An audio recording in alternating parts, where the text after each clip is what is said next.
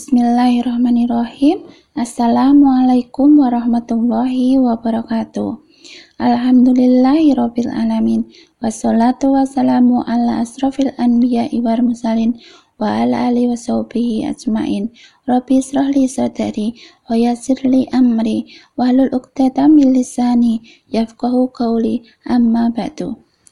Apa kabar sobat Hijrah semuanya? Sehat-sehat aja kan? Semoga Allah selalu melindungi kita semua ya sobat. Amin. Alhamdulillah, Allah masih mempertemukan kita lagi ya sobat.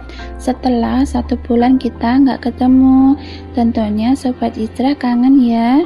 Kangen dengan sobat-sobat soleha dan kangen juga dengan ilmunya. Ya, meski kita hanya bisa lewat online ya sobat, tapi gak apa-apa lah, yang penting Sobat Hijrah masih tetap istiqomah dalam ketaatannya. Amin. Sobat Hijrah, sebenarnya untuk apa sih hidup itu? Pernah nggak sih kalian ngerasa stuck di kegiatan yang itu-itu aja?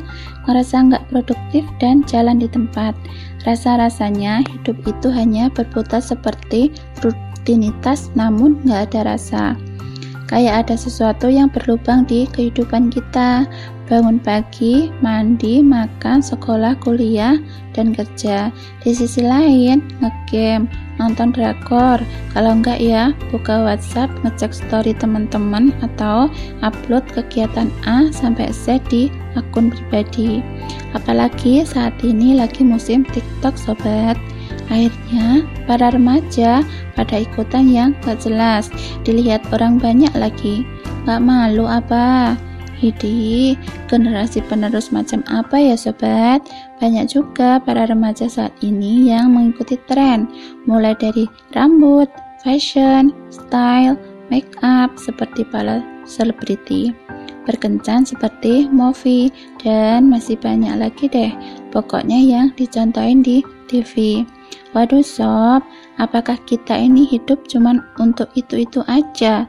Hanya tumbuh dan menjadi tua, hidup kemudian mati, meninggalkan rumah, keluarga yang kita cintai. Hmm, tentunya tidak seperti itu sobat. Tahu nggak sobat, kenapa sih kok seperti itu? Faktor terbesarnya adalah karena generasi sekarang ini sedang diserang oleh budaya hedonisme dan liberalisme sob. Dan ini sudah mengakar loh. Hedonisme adalah pandangan hidup yang fokus mengejar kesenangan hidup. Sedangkan liberalisme adalah pemahaman yang menjunjung tinggi kebebasan.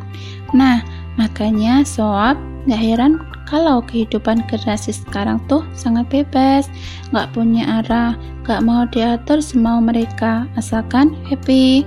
Hmm, sepertinya kehidupan seperti ini emang banyak dialamin generasi milenial sama now ya sobat. Mereka nggak punya arah dan tujuan, tidak ada yang perlu diraih, yang penting bisa hidup cukup.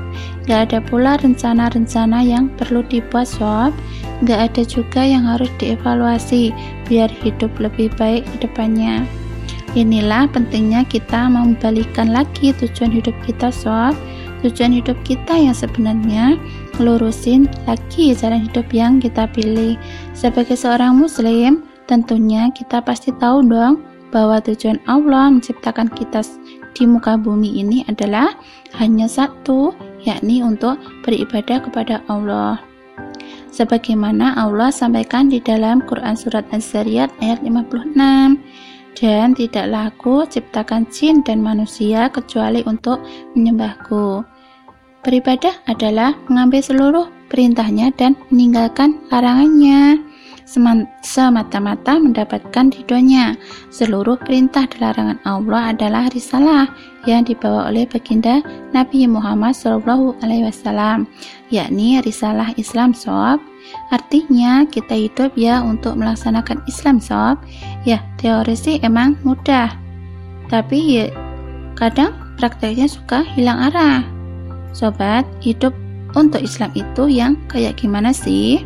hidup untuk Islam itu artinya berusaha untuk sekuat tenaga menjadikan Islam menyatu di dalam diri kita, nampak dalam perwujudan amal kita. Jika kondisi kita hari ini tidak sesuai dengan Islam, maka kita harus berupaya sebesar mungkin untuk mengkondisikannya sesuai dengan Islam sob.